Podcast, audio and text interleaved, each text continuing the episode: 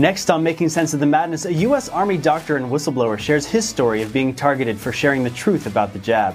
And a former FBI special agent speaks out about the weaponization of the law enforcement agency. We're going to question the mainstream narrative and expose media propaganda, but first, an AMP alert from Joshua Reed.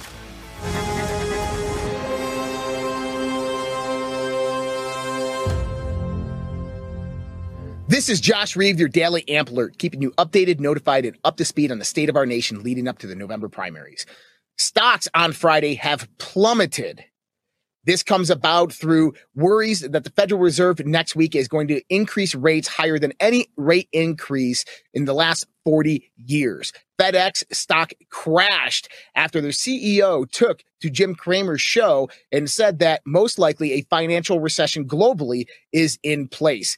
Imports to Los Angeles, as reported from last month's numbers, are down 17% in August. This is a global supply chain crisis that is only going to get worse. We are seeing right now a surplus of imports and exports throughout the world that are coming about from the post COVID environment, but that will only last for so long. Eventually, what's going to happen is those exports are going to run out. Our supply chain is completely depleted, droughts all over the world, and we're heading towards a famine and a global economic collapse. Get prepared and get ready for what comes next. Keep watching for more of your AMP daily alerts. I am Josh Reed.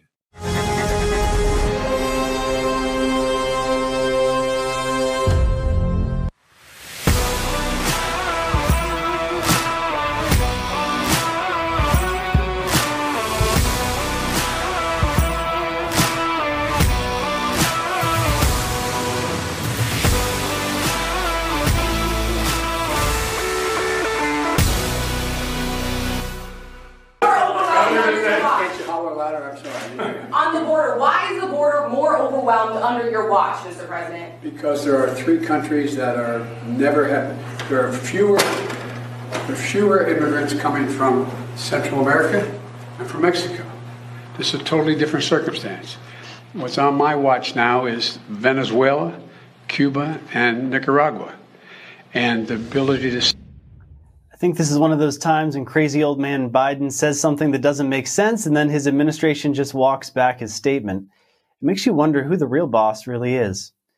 Well, in Leicester, England, tensions are rising between Hindu and Muslim communities there. Let's take a look.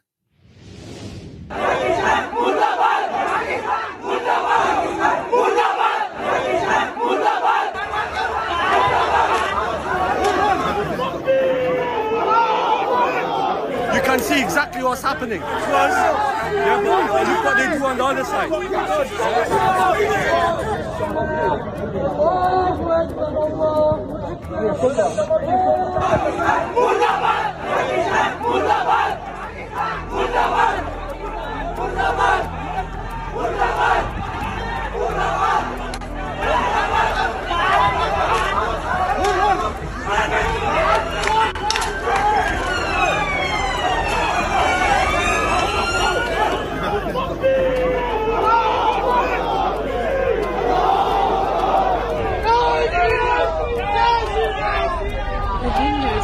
Is it? Yeah. You're not here what they're saying. Yeah. You know how we.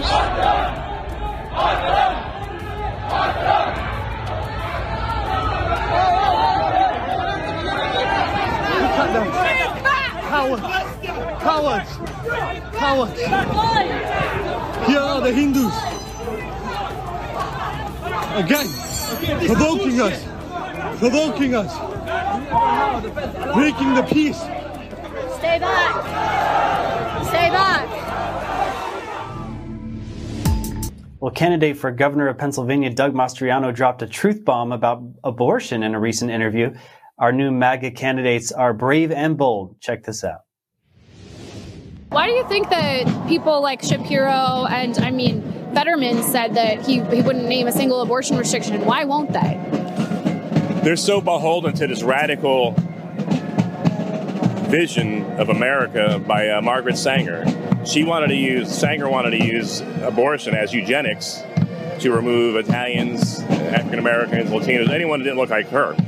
And uh, that's somebody celebrated by Joe Biden, somebody celebrated in, uh, you know, and honored by my opponent Shapiro, somebody that Hillary Clinton considered a mentor. I mean, are you kidding me? Somebody and let me lay it out for you. So my opponent supports abortion as it is right now in Pennsylvania. About 70% of the abortion clinics are in minority neighborhoods. Now, the African American and the uh, Latino population make up less than 20% of our state population, about 18%. But what's not talked about, this eugenics, it's about half of our abortions, over half of our abortions in Pennsylvania are coming from the, that small part of our population. Uh, under Mastriano, we're going to defend life because life matters. Well, my last thought here is Hillary Clinton is reputed to have asked um, Mother Teresa why there hasn't been, you know, a female president yet in America. And uh, I think uh, Hillary Clinton was ho- hoping that Mother Teresa would say, "Oh, it's going to be you," but no. Mother Teresa, brilliant lady, a lover and defender of life, said you probably aborted her already. Shocking statements, but we need to hear the truth. Well, a Chinese company will be experimenting on monkeys at a massive complex in Florida soon. Why do we allow our state enemies to do dangerous experimentation on animals within our borders? Check out the video to see for yourself. According to Spotlight on Levy County government, a Beijing based company has purchased a vast parcel of farmland in Levy County, Florida, and converted it into a quarantine site for primates. The Chinese firm, drug developer JOINN Laboratories, bought 1,400 acres of agricultural land from Levy based LNT Cattle for $5.5 million.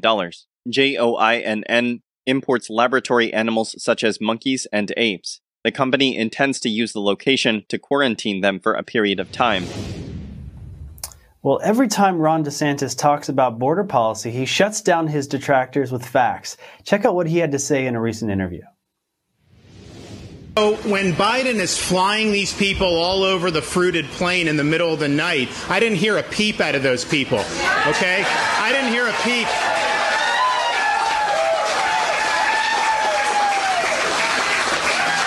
I haven't heard a peep about all the people that have been told by Biden you can just come in and they're going, they're being abused by the cartels, they're drowning in the Rio Grande. You had 50 that died in some shed in Texas. I heard no outrage about any of that. Uh, I haven't heard outrage about all the fentanyl that's come across the border that's killing Americans in record numbers.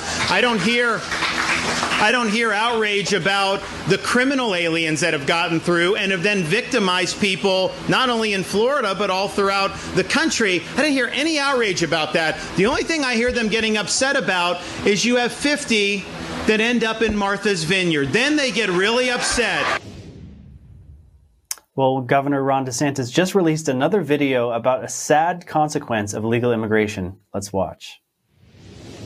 When our middle son, Brandon, left to go to work, he was only 21 years old. And the last words I said to him is, I love you. And he twice deported illegal. Ran into him and hit him so hard that he caused Brandon's car to flip. And he killed him.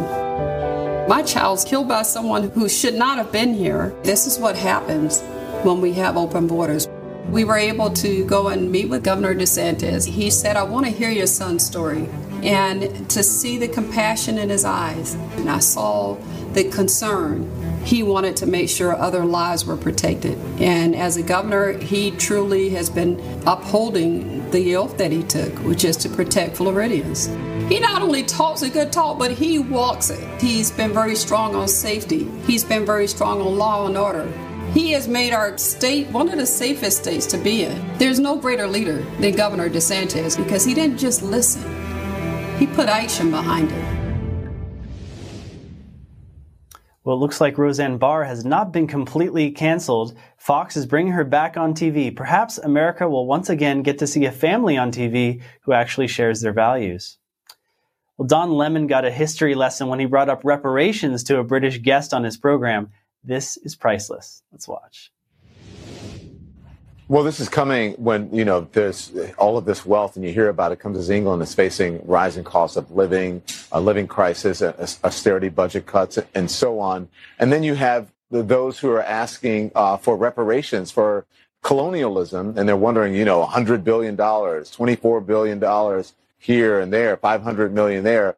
Some people want to be paid back and, uh, uh, and members of the public are wondering, why are we suffering when you are you know, you have all of this vast wealth. Those are legitimate concerns. Well, I think you're right about reparations in terms of if people want it, though, what they need to do is you always need to go back to the beginning of a supply chain. Where was the beginning of the supply chain?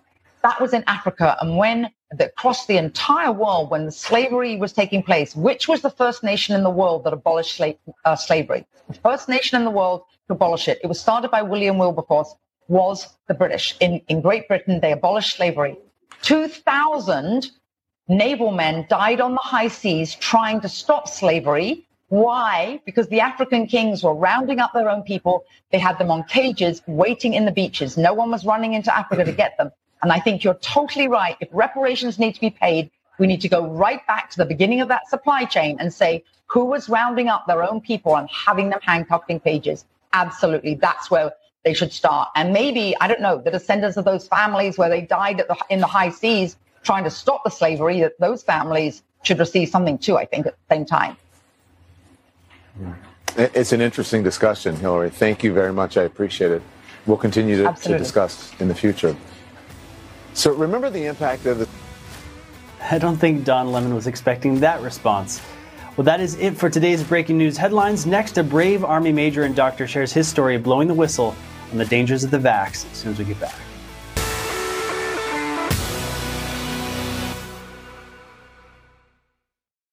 Government induced inflation, taxes, rising interest rates, political instability.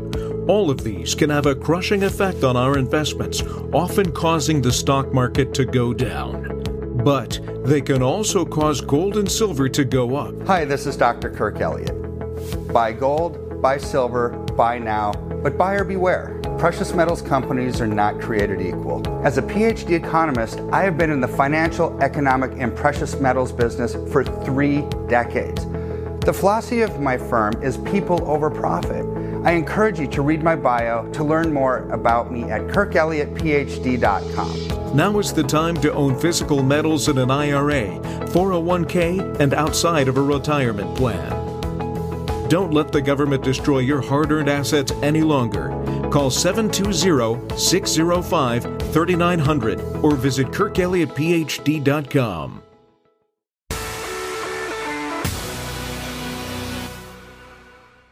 Samuel Sigoloff is a board certified family medicine physician and major in the U.S. Army. Sam, thanks for joining us. Can you start at the beginning when the vax rolled out and you felt your conscience telling you to do things differently from your colleagues? Well, Sean, thank you for having, having me on. I first want to start with saying that any view that I express is solely my own. It does not express the view of the Department of the Army, the DoD, nor the government. Uh, thank you. Uh, so, back when the, the whole COVID issue started and there was the lockdowns back in March of 2020, I volunteered to go out into our COVID clinic. And being out there for about a, a month and a half, we did not have any positive testing. And we had PCR testing early on because of our mission set in Alaska. Then fast forward, and I remember the CDC issued um, some of the ingredient list of Pfizer and Moderna. And I remember looking at the ingredient list and going, I wonder what that chemical is, because there's a chemical in each one that I had never heard of before. And so I did an internet search. I found the material safety dates, and it said on the material safety data sheets or the SDS. You know, if you work at a at a um, actually most uh, work, you'll have to have a large yellow um, book. A lot of it is digital uh, that says the uh, it says every chemical that you work with and, and the safety and the danger and, and how to work with those chemicals. Well, these SDS for these chemicals that are in these shots say that they're not validated for human use and they should not be used, and all safety measures rely on the end user. That was probably pretty shocking when you saw that. And so, right off the bat, I started telling my patients look, you can have this if you would like. If you're an adult, if you're not a child, if you're not pregnant, you're not breastfeeding, I think it might be okay if you take it. You can these data sheets say that they're not validated for human use. So you're just giving people information to make their own choice, but that's not what your colleagues were doing. So that got you into a bit of hot water, didn't it? It sure did. Now we fast forward till about July of 21. I did a permanent change of station from Alaska to Fort Huachuca, Arizona, where I was uh, picked to be the medical director. And as the medical director, any medical issues, you know, the number one physician, there was, there was my boss was the only other physician more senior than me. And any sort of issues that people have, they they bring those issues to me. So all the other doctors, nurses, um, nurse practitioners, PAs, they would bring them, those issues to me. And there was many requests from service members for medical exemptions to the COVID shot. And the reason is around the time when there was lots of discussion about the Secretary of Defense debating if he will mandate this injection. All right. So you were in Alaska. You became the medical director there in the facility in Arizona. And uh, so, tell me exactly what happened. That you were basically forced forced out of the position, weren't you? Yes, sir. So I, I began issuing exemptions to soldiers, as my thoughts were this may not be safe for many soldiers because of the safety data sheet saying that it's not validated for human use. In fact, one of the chemicals used in it specifically said not for human use and not for veterinary use. But yet it's being mandated in soldiers. And so a number of these exemptions. And on September, I was called into my boss's office and told that I must contact every patient and tell them that these medical exemptions are invalid. And that order was coming from my hospital commander or clinic commander, who is a registered nurse, not a physician, not able to make medical decisions for individual patients. So then what did you do? Well, I, I, did what I was ordered as I felt that was a legal order at the time. And then the very next okay. day, the hospital commander outlawed ivermectin to be uh, prescribed for off label use while it was still a TRICARE covered benefit. So that probably didn't sit well with you. What were you thinking at the time would be your next course of action? Was to continue prescribing it. Uh, at and we now know that is a life-saving medication, and Congress had decided that it is still a paid-for product at that point in time. But the very next business day, September 13th, I was suspended from all clinical practice, and I have been suspended and haven't seen a patient since. But that doesn't mean that you've stopped uh, trying to make an impact here. You actually came forward to Senator Ron Johnson and testified. Uh, can you tell me about what happened after that? So immediately following that, I was able to get on the phone with Dale Saran. He's a lawyer who was very influential in uh, Doe versus Rumsfeld. That was the anthrax case. And we spoke he liked my medical exemption, and that medical exemption became an affidavit in the Robert v. Austin case, which is a prior immunity, saying that, well, if you can prove you have immunity, then the Army doesn't need to vaccinate you for whatever disease. And then we flash forward a little bit more. I became a named plaintiff in Coker v. Austin, where I outline the shadow that's protecting the leaders and punishing the doctors. And then lastly, uh, I was able to make um, a statement that I gave to uh, Senator Ron Johnson, seeing my concern with the Defense Military Epidemiologic Database. And I made that statement along with Dr. Pete Chambers, now retired Lieutenant Colonel, and Dr. Teresa Long, Lieutenant Colonel. So you risked your career here, and uh, can you tell me when you made that decision to put it all on the line? and why? Back when I first when I first saw that CDC list of all the medication or all the ingredients that are in these two shots is when I decided that I must speak the truth. I need to be able to look in the mirror. I need to be able to look in my kids' face faces and tell them I gave the truth as I could at the time. And I warned people that we don't know what this will do in the future. I warned people that it could cause problems if you get it in pregnancy. It could cause problems if you're breastfeeding. We don't know what the long term outcome of this will be. And unfortunately, many of those concerns were correct. So now recently you've been identified as a subject of a threat working group. What does that mean? So a threat working group is a group of people that work for the government, typically counterintelligence, known as CI. Counterintelligence typically investigate terrorists or insider threats. About a month ago, I received an email saying that we're having a ter- a threat working group tomorrow. This is the subject of that threat working group, and it was my name with my DoD identification number and my date of birth. How, what did you think when you saw that? Well, I first saved it, sent it to all of my lawyers as a PDF. And then the very next day, I called the man who sent the email and I said, Hey, sir, this is Sam Sigoloff. Who is it? Oh, Major Sigoloff, the, the subject of today's threat working group. Oh, um, um, uh, click. And then didn't answer when I called back. Well, you, you've certainly chosen a side here and you're speaking out now. You have a podcast. Uh, tell me where you see this going because uh, it could go in, in, a couple different directions here. And are you are you worried about your career? Are you worried about your, your military life? Are you worried about your, your medical license? Uh, or do you feel like there's a groundswell of support and, and this could ultimately vindicate you? Well, I think the important thing is, first of all, I was upholding both of my oaths that I have taken first to the Constitution and then to do no harm. And everything I've done has been legal. Secondly, the commander in chief recently said that the pandemic is over. So everyone should be wondering if the pandemic is over, as declared by our leader, which I think is a wonderful declaration, why is this continuing?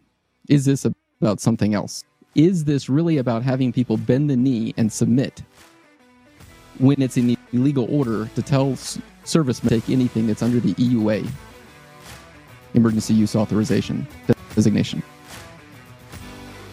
Well, we're going to take a quick break. We're going to dig deeper into the truth of all this as soon as we get back.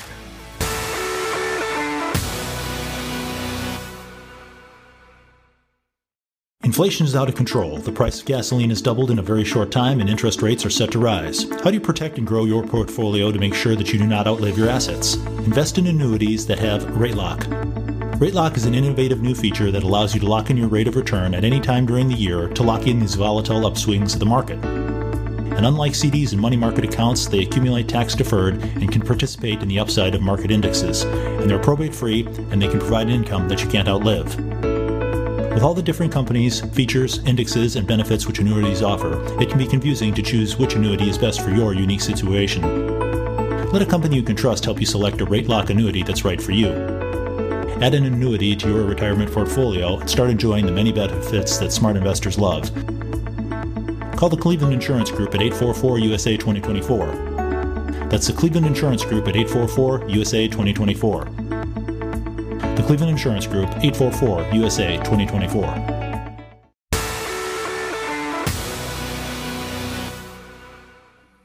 We're talking to Dr. Sam Sigoloff. You were the medical director of a facility there in Arizona. That must have been a pretty good gig. And uh, you're not collecting a paycheck there anymore. So, what are you doing with your time and how are you supporting your family? Well, let me just correct that just a little bit. I am still receiving a paycheck. Um, they did just notify me a few days ago that they want to remove my specialty pay for being a physician. That's that's the pay that they give to kind of bridge that gap between a physician on the civilian side and the military side, uh, and they're trying to take that away from me. Um, a question okay. that you'd asked me earlier was, "Am I concerned about my license?" I am very concerned about my license. They have investigated me. They said I'm giving misleading information the misleading information was everything I discussed with you earlier, straight from the manufacturer's websites. Right. Uh, sorry that I was confused about your. You were removed as the director. You're not making any uh, any management and medical decisions there anymore. So they're keeping you on. But do you know what the future of your career is, or is it uh, very murky right now? My plan is to get out because the military can only hurt me more. But as I get out, I want to continue to do my best to help soldiers, service members who feel pressured to get this, to, to feel brave, to, to help them make, to be more courageous so that they don't feel they must get this because it is an illegal order to tell any service member to get this. And how, how do you plan on doing that? Well, I've started a podcast, as you mentioned earlier. And if, if the listener or the viewer wants to go check that out, it's called After Hours with Dr. Sigoloff. It's on iTunes, Spotify, it's on Rumble and I've got some very groundbreaking news there. I show, I, I, play an audio clip of a man who called Pfizer asking where a specific lot number went to, and this is the lot number that's been provided, came from Fort Detrick. It went to many uh, U.S. Coast Guard stations. And this lot number, per the Pfizer representative, she states that this is made in France. There are no FDA approved locations to manufacture this in France, meaning this is medical fraud. it seems like with the ingredient lists and the you know the sources and origins of these lots i mean you just can't get a straight answer about anything which makes you wonder if someone can really have informed consent. So thank you for being brave enough to blow the whistle on this and to risk your career and your license and, and to speak out. And i think you're right it is about courage and uh, certainly that should be the basis of people who want to serve in the military is courage. So they're basically purging people who are cur- courageous and leaving the people there who, who, who in some ways aren't. Uh, so th- that's not healthy for our military. Thank you, Dr. Sam Sigoloff, for joining us today. I really appreciate your time. And everyone, check out his new podcast on the platforms he mentioned. We're going to take a quick break. When we come back, we're going to talk to a former FBI special agent as soon as we get back.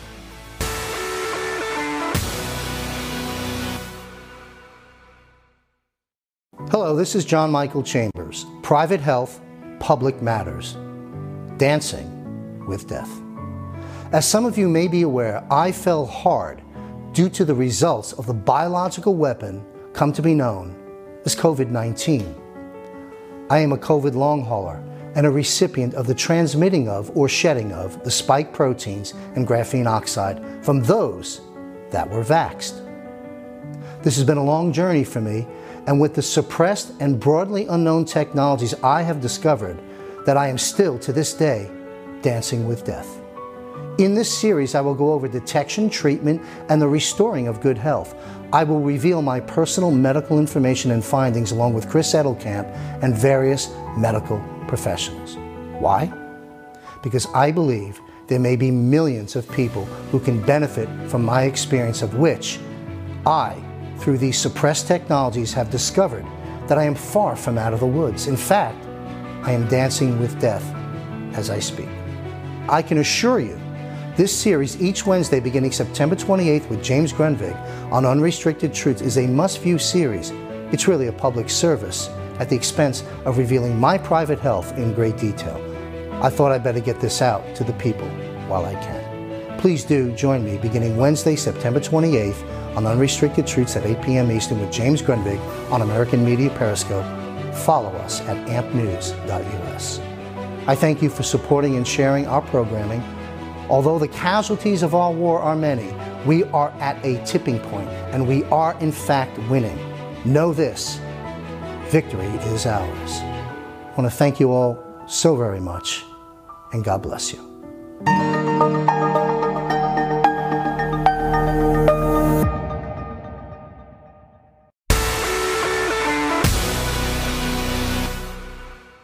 Well, Terry Turchie was the Deputy Assistant Director of the FBI's Counterterrorism Division, and he's now retired. Terry, thanks for joining us. And in your opinion, when did the FBI start to really become politicized?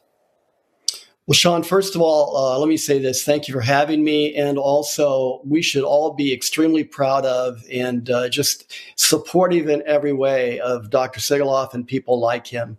And I hope in the coming months that we see a lot more people like that come forward. The FBI is uh, still called the FBI, but uh, it really isn't the same organization. And the transformation of the FBI, in my opinion, while it might have begun a couple decades ago, really um, accelerated when Robert Mueller took over as the director of the FBI and made it very clear that he was going to transform the FBI into a national intelligence agency.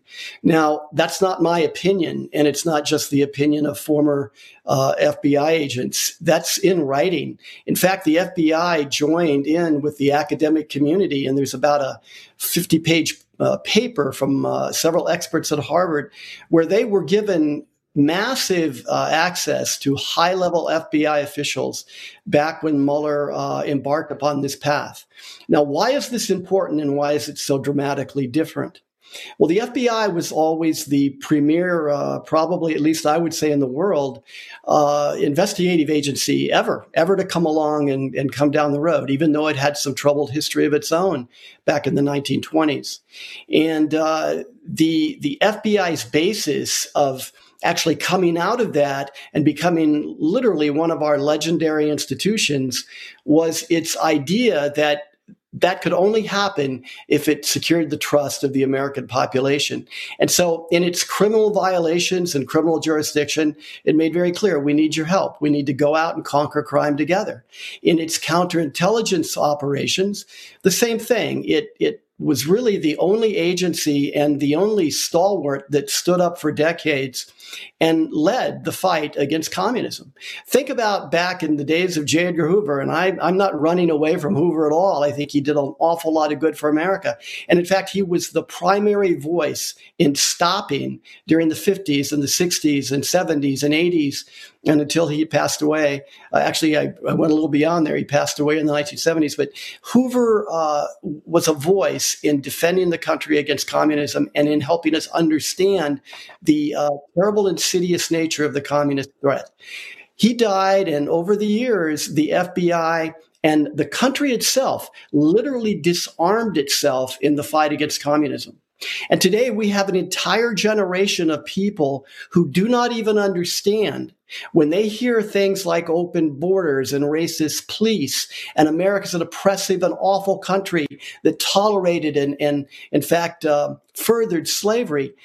All of those arguments, all of those talking points come straight from the the manifestos and the training seminars of the KGB first, and now its successors in the in the country of Russia.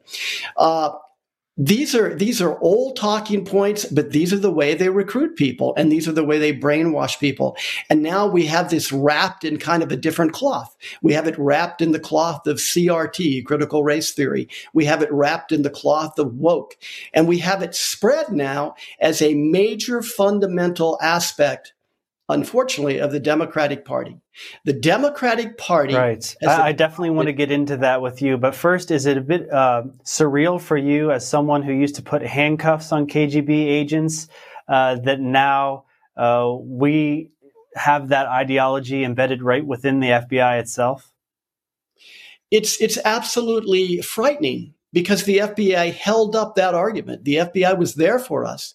And uh, I don't think any of us thought this would ever happen. I, I really don't think we foresaw this coming. And uh, this is why America has so many problems today. Uh, a friend of mine, uh, another FBI agent, a colleague, a former partner in uh, New York, uh, put it this way to me. He said, Terry, look, if the FBI collapses, the country will not be far behind. And I think that's where we are the FBI is collapsing, and, and maybe some would argue, I'd probably argue it's it's already collapsed. The FBI that we know today, again, only in initials only. This is not the FBI that that we were brought up with. Uh, has lied well, to us. There's all these whistleblowers coming forward. Uh, that's probably a sign of that collapse. Let's take a look at this clip of Jim Jordan talking about it documents. Congressman, we really appreciate your coming on and telling us about this. Thank you. Um, you bet. So, how do you assess what the whistleblower has told you? Well, we think he's we think he's being straightforward. We think he's as honest. We think he's a brave guy for coming forward. And I think the way I view it in my mind is Tucker, they're juicing the numbers and they're cooking the books.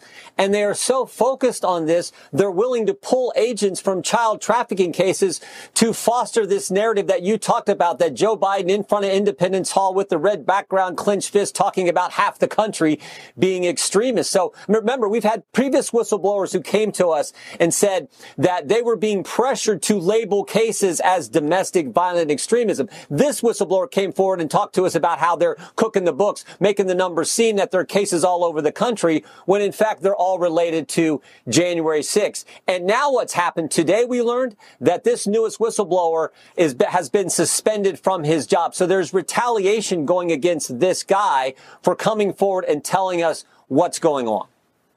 So the administration is doing this because there's really no one to push back. I mean, corporate America is completely on their side, the entertainment business, the media, and of course the entire Congress. If Repub- Democrats think they're going to win both houses, keep both houses, they just announced today we're going to keep both houses. Yeah. if that were are. to happen, Well, I hope it doesn't, of course. But if it were to happen, yeah, it feels like they would double down and start putting a lot of people in jail.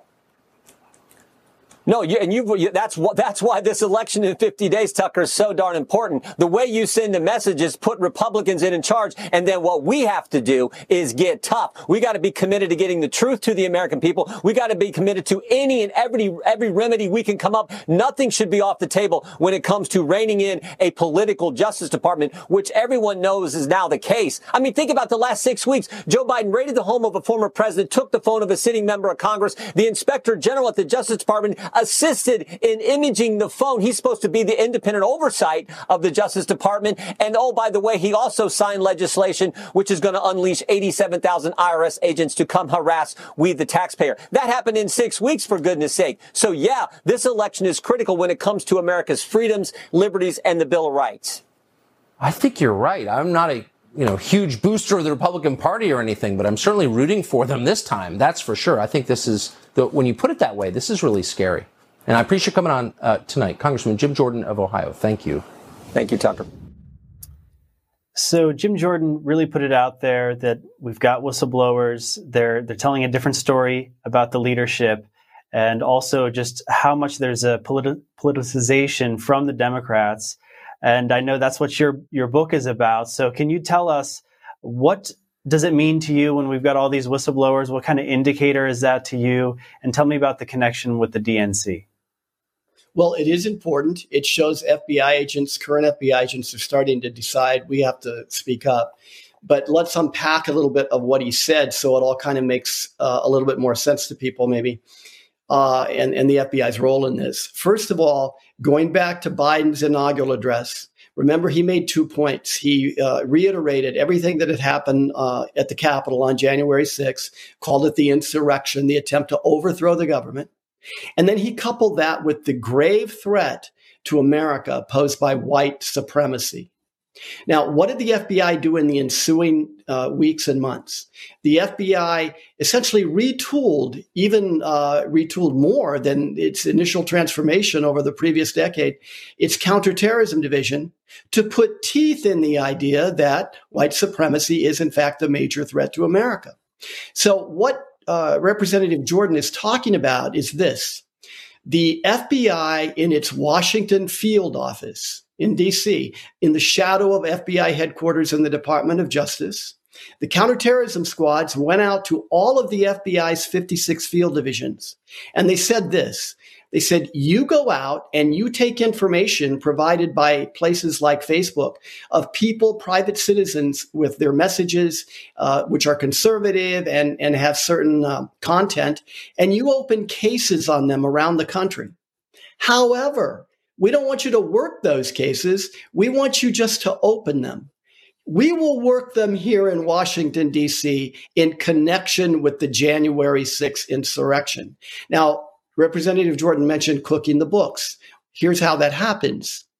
Washington field office will eventually report to FBI headquarters across the country.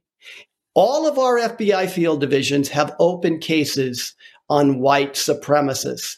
And therefore, Biden, the Democrats, the DOJ, they're all right on on this because we have now proven it. And therein lies the word fraud. This is a fraud. And why, why do we know that? Why am I so confident in being able to tell you that? Because what he just outlined and what I just outlined for you, Sean, this is not the way the FBI works cases. This is a, um, uh, a total and complete violation of the FBI's own guidelines. FBI field divisions work cases and they work cases independently and report the results back to FBI headquarters. And this is a complete violation of that. But they do that so that they can control the results and control the message. Here's where it becomes important as far as the previous transformation of the excuse me, of the FBI to a uh, to a national intelligence agency. This information goes to FBI headquarters. Now these intelligence people, and there are literally hundreds. Uh, there are more than a thousand, I'm sure. They take this information and then they create these intelligence reports. What do those intelligence reports say? They say the major threat to America is white supremacy. This is a lie. White supremacy is not, I, I want people to understand this, is not, has never been the major domestic within the country threat to the United States of America. It is not a threat to the constitutional republic. And in fact, we don't have time. We could get into a major discussion on the fact that the, the January 6th committee and the January 6th investigation and the way the January 6th incidents have been presented to the American public now for two years is an absolute fraud itself. It is entirely misleading. But going back to the book and to the Democratic Party, to communism, this is what communism is about. It's about sowing confusion. It's so authoritarian. It's, about- it's, so top down. You don't let the field offices do the cases themselves. You have the the orders that come down uh, from the very top. So it is the leadership. How do you think this is affecting uh, regular agents uh, on the human level? Well, I think this is a that's that's a really significant point. So let's go to the idea of whistleblowers um, you know, none of us in the FBI really like that word a lot. You know, uh, in fact, we didn't like it at all. You're sitting there, and the whole basis of what you do is, as we've talked about before, is trust. Not just trust with the public, but trust with the person sitting next to you. Uh, the TV shows are not far off, especially in my career. I mean, I always like working with a partner because you can, you know, two heads are always better than one, and you always have somebody else to go out with you and do interviews and and get things going. Somebody may not like you, but they may like your partner, and that's how you get things done, right? So you want to be able to trust people. You want to be able to have a great feeling uh, every time you get in that car and you go to work and and you're out during the day and you're dealing with terrible, stressful things. But if you have a great partner and you have great relationships with the people who work with you, then uh, all of this uh, can kind of go away and, and it makes it a lot easier to do the job.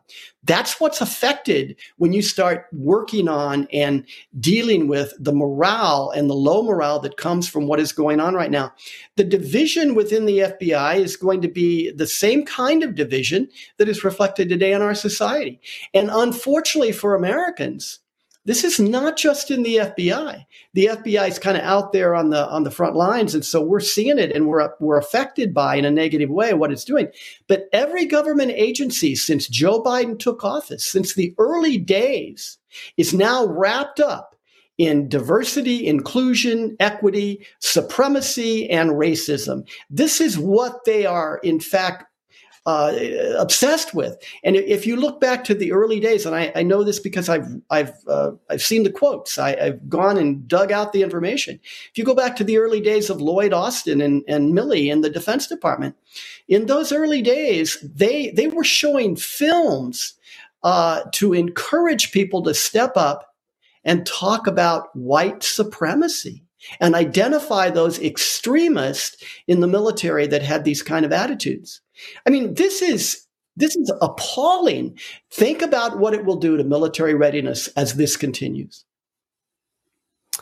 Well, that's for sure. And it's like creating an, a non issue, trying to make it like it's the biggest threat to our national security when white supremacy hasn't been a problem in the U.S. since the Democrats were trying to start a civil war and keep the slaves in chains. Uh, so we're going to take a really quick break. When we come back, I want to ask you about what we can do to get the FBI back on track. And I want to get your insight on the, the raid on Mar a Lago as well. We'll just take a break. We'll be right back.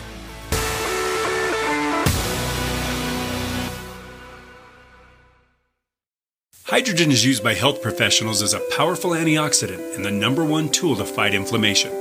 Studies show therapeutic potential in cancer, diabetes, digestive, and heart issues, and essentially every organ and system in the body.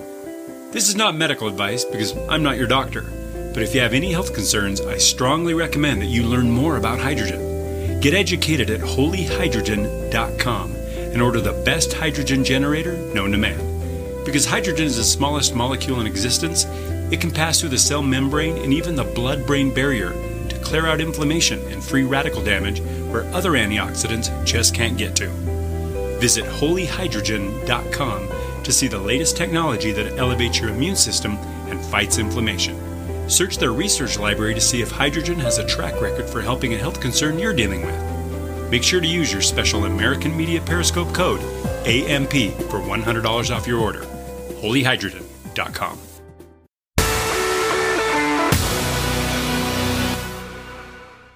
Well, Terry Turchie was the Deputy Assistant Director of the FBI's Counterterrorism Division.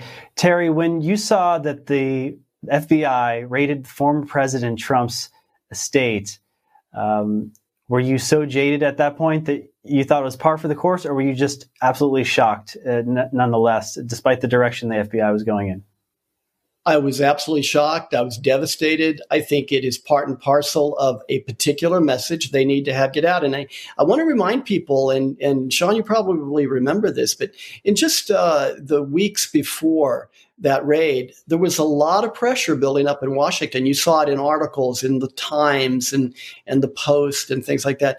A lot of quotes from uh, Democratic Party politicians. They were getting very, very impatient with uh, Merrick Garland.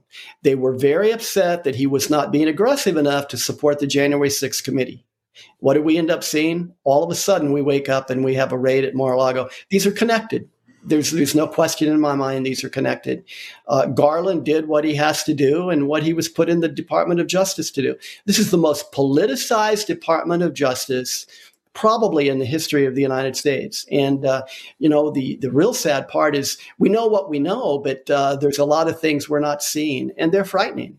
There's a there's a the third person in command at the DOJ uh, that Garland appointed, proudly appointed, and Biden was very proud of, is an individual named Vanita Gupta. Uh, she in the past has said this, and I, I know this is going to be shocking in and of itself. She has said the rule of law, the term the rule of law, is nothing more than the umbrella to allow the uh, achievement of white supremacy and, uh, and continued racism.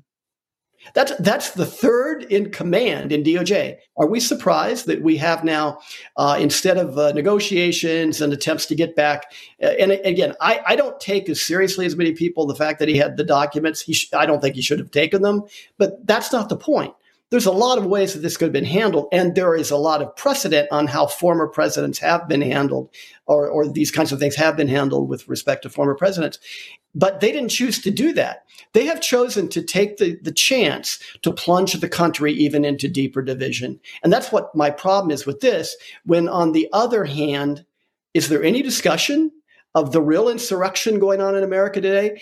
Is there any discussion of what happened in the summer of 2020 and all that was going on to burn down cities and the, the consequences today of those activities, as well as the rampant crime in dozens of American cities, mostly run by the Democratic Party. So this is a real problem. The problem and the national security urgency does not lie in those documents that were in, the right format and, and very clearly marked as classified documents. There was no attempt to hide anything there. There was no destruction. There was no bleach, as Hillary Clinton liked to talk about, you know, when she uh, in, was involved in destroying her own uh, documents on her computer. There was none of that he he had boxed up and he he may not even have known everything in those boxes. So all of that will be litigated and everything but it's it's plunging the country unnecessarily into this um, uh, kind of circle the drain type mentality where we just keep we keep losing because we're now fighting uh, behind the gates within our own country yeah. Uh, this there are enemies from within, and, and it, they have an ideology. And what you pointed out with Milley and Austin and Gupta is this radical uh, kind of Marxist ideology. So, the, of course, there's no discussion of the 2020 riots because that is a those are Marxist. Black Lives Matters and Antifa movements, they want that type of societal conflict that's that's the whole goal. So, and uh, that's what your book about. So it's it's no surprise to you. But uh, maybe you can tell us what are some steps that can be taken to get the FBI back on track and to combat that type of Marxist ideology within the FBI. Absolutely. First of all, I think Christopher Wray needs to step aside. He needs to resign. Uh, he is he's been a disaster. Number two, that that entire transformation where the FBI was transformed into an intelligence organization uh, thousands of people were hired to, in effect, implement that.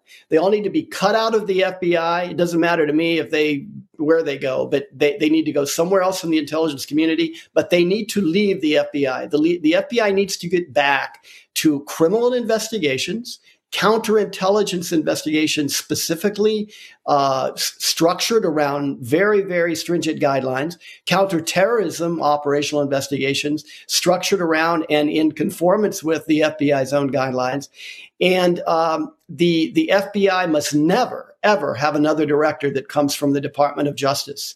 I want to remind people that for 21 years now, the FBI has had directors, Mueller, Comey, and Wray who came from the Department of Justice, essentially. Uh, Comey and Wray may have had a step in between uh, their service in DOJ and, and, and coming into the FBI, but it doesn't matter. They have a particular philosophy. The, the press people, the media people inside the FBI used to be FBI agents. Now they are being replaced by DOJ people. That needs to stop, and those people need to leave. And DOJ needs hands off against the FBI. Now, I think that the, the biggest and maybe most controversial suggestion I would make is the FBI needs to have independence from DOJ and answer directly to a single committee in Congress that should be established for that that special purpose. And the people on there need to have uh, we need to have every certainty that none of these people and I'm I'm mostly talking right now at Democrats, but they cannot have a past where they have been involved in the radical left movement. Because, quite frankly, and again, it's a topic for another time, there are far too many Democratic Party officials that have major ties to the radicals of the past. And that's how this, this ideology has now been transformed and, and then transferred into the US government. And we have to get behind behind those kinds of principles and clean the FBI up and restore the FBI to being able to have a politically uh, neutral voice and and go in whatever direction the facts take it, not in the direction that Joe Biden or, or some Republican president in the future or anyone wants to take it. They need to be able to speak the facts. Let me give you one quick example of where that was important. If you recall the anthrax attacks on the East Coast in the wake of 9 11, everyone and, and, and I know you remember this. Everyone was was uh, coming apart at the seams and freaking out. Uh, Saddam Hussein has attacked us now with the anthrax. Well, the FBI in that day was the lone voice. I know this for a fact. Was the lone voice that walked over to DOJ in one of those meetings in front of all those other people and said, "One, we have no evidence that this was uh, a result of Saddam Hussein." And secondly, in fact, we think this is what we saw through the 90s. This is a lone domestic terrorist. And I think that says it all. That stopped us, at least at that point in time, in marshaling the Army and Navy and Air Force and Marines and invading Iraq. Now, they still found an excuse, but at least on that day, at that time, the FBI was the lone voice because it was that FBI that stood up to uh, to everyone else. They had some no. independence from the DOJ, from the other agencies, and what I heard you describe is that basically there needs to be more checks and balances. There needs to be more oversight, and uh, it seems like they've gone rogue. And people, a lot of people are just calling for the end of the FBI. Do you think that's even possible for us to function without this agency? Well, obviously I would be considered probably prejudiced, but I think the FBI uh, proved for decades that it had the best interest of America at heart. I think it could do it again. And I think the vast majority of FBI employees, certainly the ones that I would like to see there and see the FBI back, you know, backed up, backed up from what has happened to it. I think those people uh, are the people we need to count on, like these whistleblowers. And I'd like to see the FBI uh, repaired and uh, and move on. That has happened in the past as well. Like I said, back in the 20s. Um, we cannot face the world that we live in without an agency like this, but it has to be an agency under control. And as you said, it certainly cannot be rogue and it cannot go out and couple itself with one political party or another. Well, you know, back in the 50s, we had McCarthyism where, you know, we were making blacklists and accusing everybody of being communists. And we did have infiltration in different institutions. And nowadays we're waking up and saying, hey, we have the same problem again. Uh, so you suggested we do need to vet people, make sure we don't have radicals within the ranks. How can we do that without going overboard? That's that's the the key issue, and of course that's also the key um, problem that most people who worry about the FBI are concerned with. First of all, on, on the topic of communism, I just want to say this in, in the book, in their own words. I'm very careful to talk about the people who are adherents to communist ideology. And I say that because the, the in my opinion, and I, I try to demonstrate this in this book, the main document now, if you look at the Democratic Party platform of 2016, 2020, and you compare it to the 1970s Weather Underground uh, uh, Prairie Fire Manifesto, everything going on in the country today and, and the, the, the solutions, they're the same. this is why I'm saying the communist ideology is now the enemy within, as you said. Uh, so how can we go in one direction and protect ourselves and yet not go overboard? Well, that's how, that's where you get into the specific facts of specific cases. If you are going to go forward and open a case on somebody in, in particular, then you have to have specific reasons to tie them into, into treason or into something that they're trying to do. Uh, but it becomes much harder when it is a, a total political party that kind of espouses and then tries to legislate uh, kind of this authoritarian type of aims. That becomes a real problem. And so, uh, you know, we tried to prevent it years ago. Well, we obviously are, we, we haven't prevented it now. So this is why we're kind of working from behind. And so I think we have to be aware of all the pitfalls of, of talking like this I, I think I've, I've, tried to be very careful not to call people communist, and I try to stay with facts. And, and we always should do that, just like we shouldn't call a conservative white supremacist. You can't have this both ways. You can't be a, a radical left wing activist uh, and then be called, uh, "Hey, this guy's going to run for Congress, and we we uh, fully support him." But over here, if you're a conservative activist, oh my golly, you're you're dangerous. You're a threat to democracy we, we can't have that. That's not going to work. And so I think the biggest defense is to to be able to talk about things without the the uh, kind of the hold over your neck of political correctness. You need to be able to call things like they are. So, for example, uh, if somebody believes the election was stolen, fine, that's what they believe. Is that disinformation? Well, I don't know. We we don't have any facts, and we have certainly not pursued any of this in a in a real specific investigative or legal manner to where people have any right to say that somebody who is a quote person who doesn't believe in a, in the election results is an election denier. We have no right to say that. So you can't you can't step on free speech and then turn around and say we believe in democracy. You know, it, it, it, goes in both directions.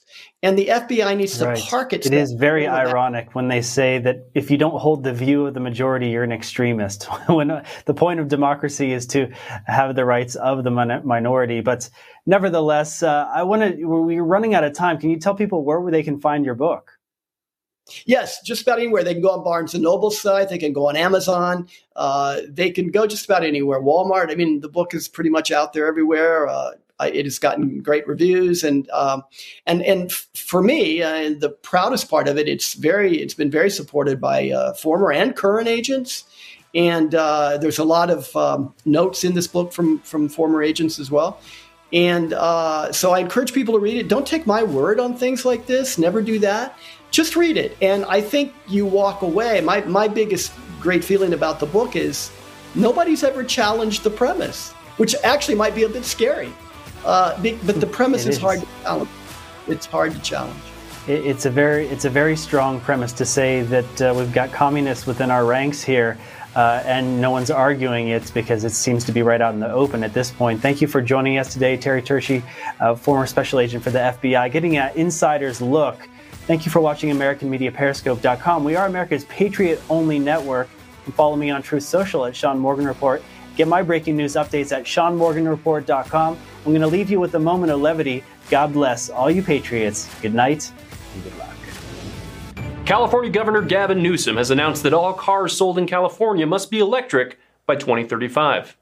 In completely unrelated news, California officials called on all residents to stop charging electric cars due to an insufficient power grid. That's worse timing than having a fancy dinner at the French Laundry in the middle of a lockdown that you mandated. Across the state, people are scrambling to charge the electric cars they now have, some using gas powered generators, and some using the power of imagination. Here are some renders of what scientists think California will look like by 2035.